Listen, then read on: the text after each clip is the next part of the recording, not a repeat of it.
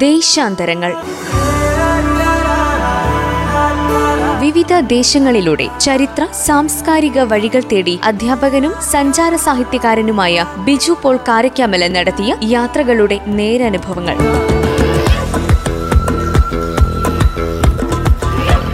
നിർവഹണം പ്രജിഷ രാജേഷ്.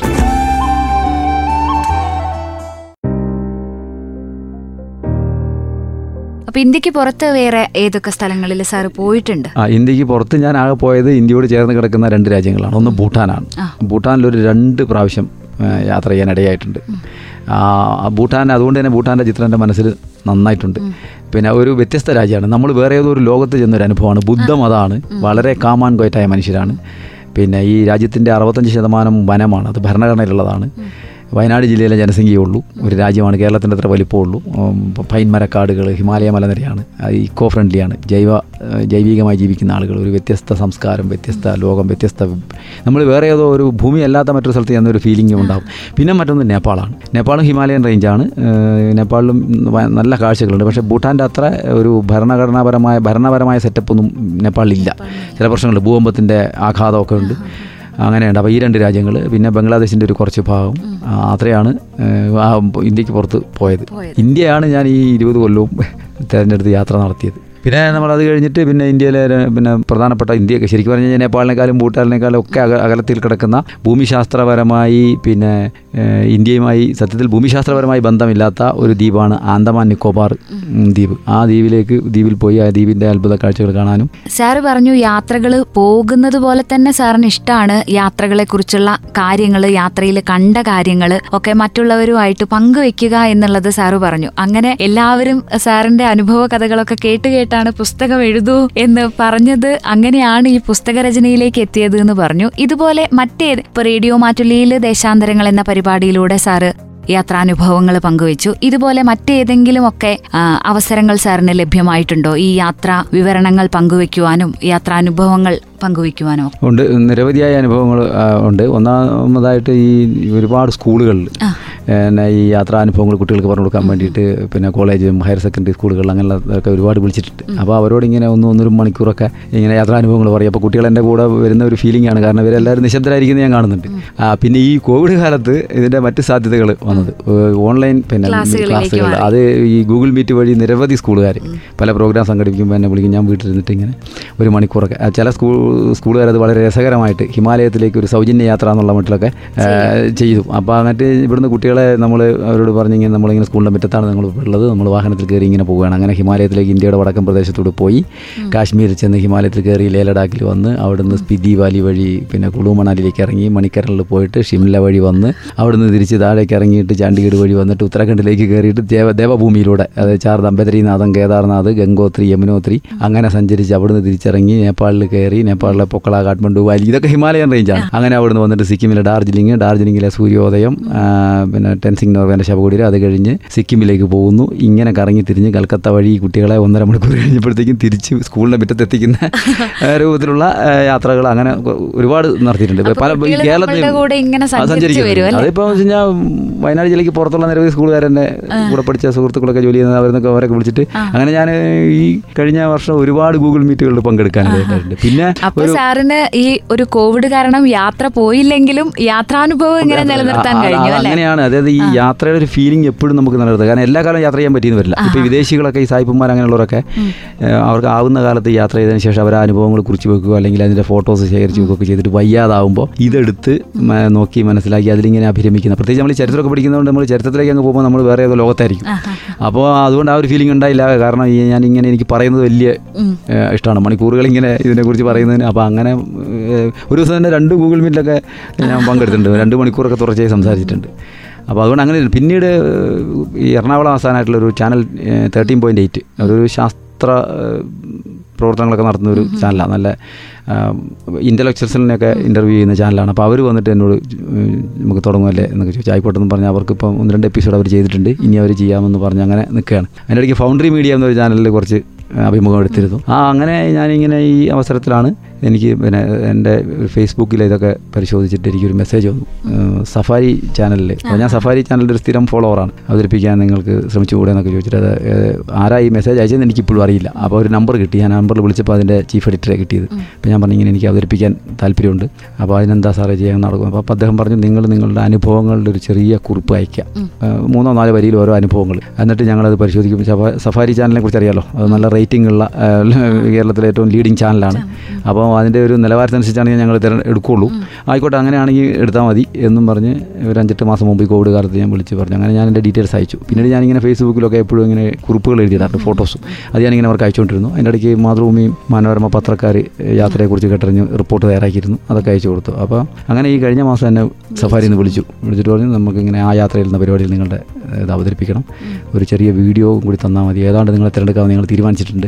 അങ്ങനെ ഞാൻ വീഡിയോ ഈ നേരത്തെ ചാനലുകാരെടുത്ത വീഡിയോ അയച്ചു കൊടുത്തു. അങ്ങനെ അത് നോക്കിയിട്ട് അവർ കഴിഞ്ഞ ആഴ്ച ഒരാഴ്ച രണ്ടാഴ്ച മുമ്പ് എന്നെ വിളിച്ചിട്ട് പറഞ്ഞു പ്രോഗ്രാം അവതരിപ്പിക്കാം. നിങ്ങൾ തിരഞ്ഞെടുത്തിട്ട് തയ്യാറായിക്കൊള്ളാൻ പറഞ്ഞു. ഈ കഴിഞ്ഞ ആഴ്ച അവർ വിളിച്ചു. അങ്ങനെ ഞാൻ കോട്ടയത്ത് സഫാരി ടി വിന്റെ ആസ്ഥാനത്ത് പോയി. അതിന്റെ ചീഫ് എഡിറ്ററെ കണ്ടു. അപ്പോൾ സന്തോഷം. ഒരു ജോർജ് കുളങ്ങര സാർ അവിടെ ഇല്ലായിരുന്നു. ഉണ്ടെങ്കിൽ തീർച്ചയായിട്ടും കാണാമായിരുന്നു അപ്പോൾ അദ്ദേഹം പറഞ്ഞത് അവർ ഡിസ്കസ് ചെയ്തിട്ടാണ് എന്നെ തിരഞ്ഞെടുത്തത്. അപ്പോൾ അങ്ങനെ ഒരു ദിവസം നീണ്ടു നിൽക്കുന്ന റെക്കോർഡിങ് നടത്തി. ഇപ്പോൾ അതിപ്പോൾ ഈ മാർച്ച് പന്ത്രണ്ടാം തീയതി ശനിയാഴ്ച മുതൽ അതിന്റെ സംപ്രേഷണം ആരംഭിക്കാമെന്ന് പറഞ്ഞിരിക്കുകയാണ്. അതെങ്ങനെ അധ്യായങ്ങളായി അത് അധ്യായങ്ങൾ തുടർച്ചയായിട്ടുണ്ടാവില്ല തുടർച്ചയായിട്ട് ഉണ്ടാവില്ല ആ യാത്രയിൽ എന്ന് പറഞ്ഞിട്ടുണ്ടെങ്കിൽ അത് പലരും അവതരിപ്പിക്കുന്ന പരിപാടിയാണ് അപ്പോൾ ഇടയ്ക്കൊക്കെ ഉണ്ടാവും. ഇപ്പോൾ ഒരു അഞ്ച് എപ്പിസോഡ് അവർ തുടർച്ചയായിട്ട് വിടും. പിന്നെ മറ്റ് പലരുടെ അപ്പോൾ ഇടയ്ക്ക് ആയിട്ടാണ് വിടുക. അപ്പോൾ അതിലിപ്പോൾ ഞാനിപ്പോൾ ആൻഡമാൻ നിക്കോബാർ ദ്വീപ് അതുപോലെ റൺ ഓഫ് കച്ച് അങ്ങനെയുള്ള കാര്യം അങ്ങനെ ആണ്. അപ്പോൾ ഞാനോട് പറഞ്ഞിട്ടുണ്ട് എത്ര സമയം മണിക്കൂർ പറയാനും നമ്മുടെ അടുത്ത് ഉണ്ട്. പക്ഷെ അപ്പോൾ അതൊരു വലിയ ചാനലാണ് കാരണം ഒരുപാട് വ്യൂവേഴ്സ് ഉള്ളതും സബ്സ്ക്രൈബേഴ്സ് ഒക്കെ ഉള്ളത്. യാത്രകൾ ഇഷ്ടപ്പെടുന്ന ഒരുപാട് പേര് എപ്പോഴും കണ്ടുകൊണ്ടിരിക്കുന്ന ചാനലുമാണ്. അപ്പോൾ സഫാരി ചാനലിൽ തുടങ്ങി വെച്ച പരിപാടികൾക്കുള്ള അഭിനന്ദനങ്ങളും ആശംസകളും റേഡിയോ മാറ്റുലി അറിയിക്കുകയാണ്.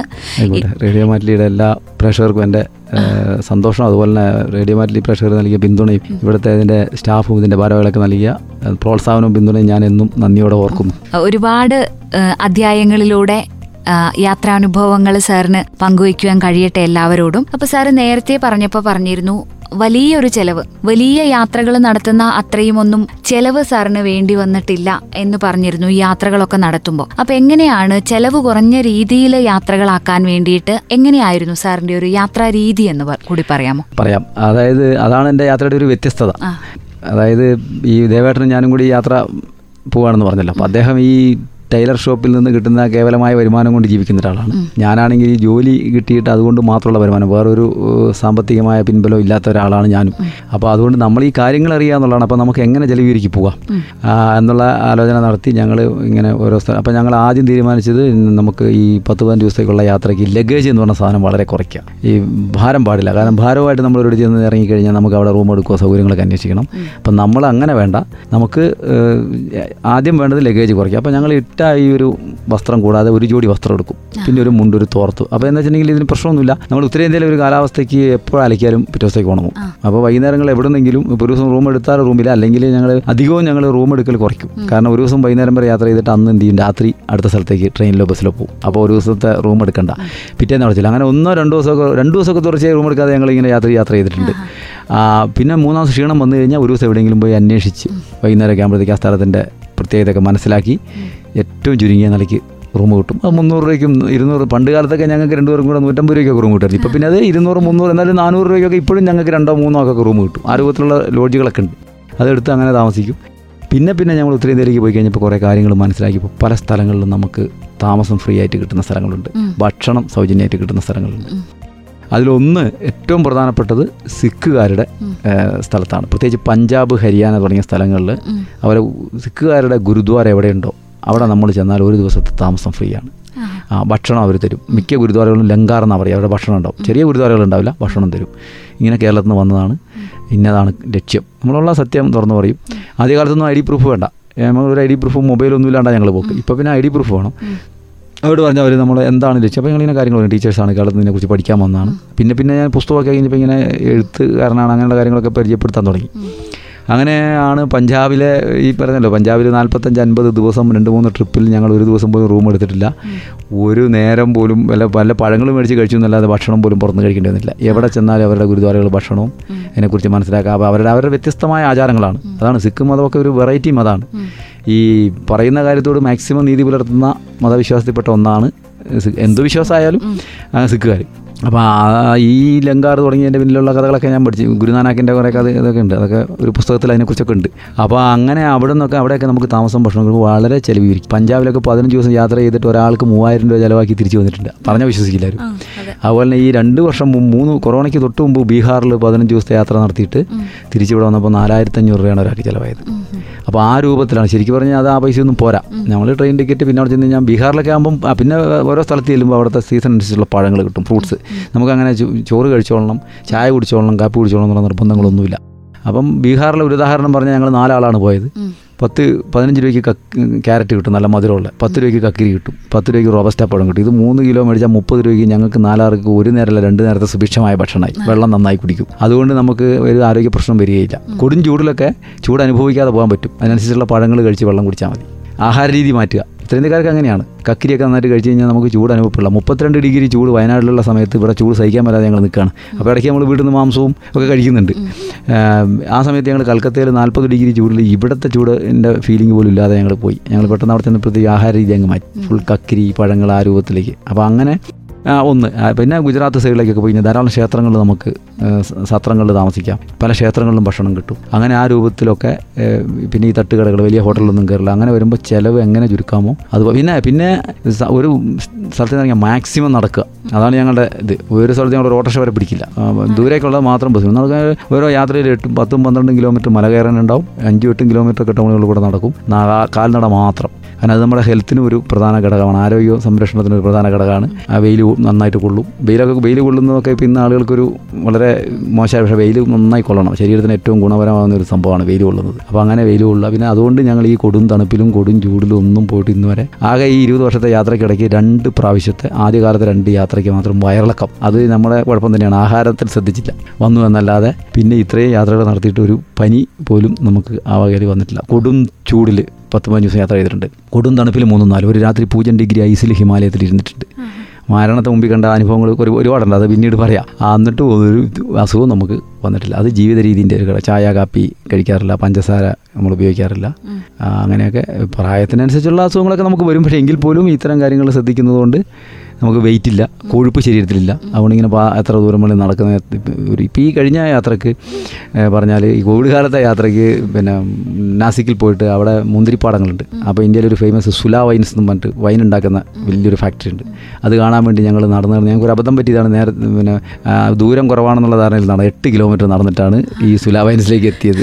കൂടെയുള്ള പലരും തളർന്നു പക്ഷേ ഞാൻ തളർന്നൊന്നുമില്ല. അങ്ങനെ അവിടെ ചെന്നത് കണ്ട് തിരിച്ച് അഞ്ച് കിലോമീറ്റർ നടന്നതിന് ശേഷം ഒരു ട്രാക്ടർ കിട്ടി. എന്ന് വെച്ചാൽ അത് വലിയൊരു സ്ഥാപനമാണ്. അവിടേക്ക് വലിയ കാറിൽ വി ഐ പീസ് വരുന്നുണ്ട്. അല്ലാതെ ഒരു ഓട്ടോറിക്ഷ പോലും അവിടെ കിട്ടില്ല. അങ്ങനെ അങ്ങനെ അപ്പോൾ അങ്ങനെ അതുകൊണ്ട് മാക്സിമം ചിലവ് ചുരുക്കി. ഞങ്ങൾ പതിനഞ്ച് ദിവസത്തെ ഉത്തരേന്ത്യൻ യാത്രയ്ക്ക് മാക്സിമം വരിക. അതിലിപ്പോൾ ഏറ്റവും കൂടുതൽ കുറച്ച് ചിലവ് വന്നത് ഒന്ന് നേപ്പാളിലും ഭൂട്ടാനിലും പോയപ്പം ചിലവ് വന്നു. പിന്നെ അന്തമാൻ യാത്രയ്ക്ക് ഫ്ലൈറ്റിനാണ് ചിലവ് വന്നു. ബാക്കിയൊന്നും ഈ പറഞ്ഞ ഒരു പതിനഞ്ച് ദിവസത്തെ ട്രിപ്പിന് ഒരു അയ്യായിരം രൂപയിൽ കൂടിയ ചരിത്രം ഇതുവരെ ഇല്ല.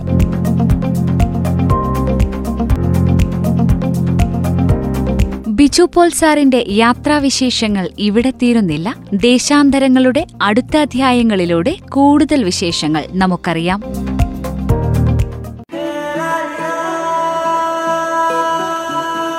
ദേശാന്തരങ്ങൾ. വിവിധ ദേശങ്ങളിലൂടെ ചരിത്ര സാംസ്കാരിക വഴികൾ തേടി അധ്യാപകനും സഞ്ചാര സാഹിത്യകാരനുമായ ബിജു പോൾ കാരക്കാമല നടത്തിയ യാത്രകളുടെ നേരനുഭവങ്ങൾ.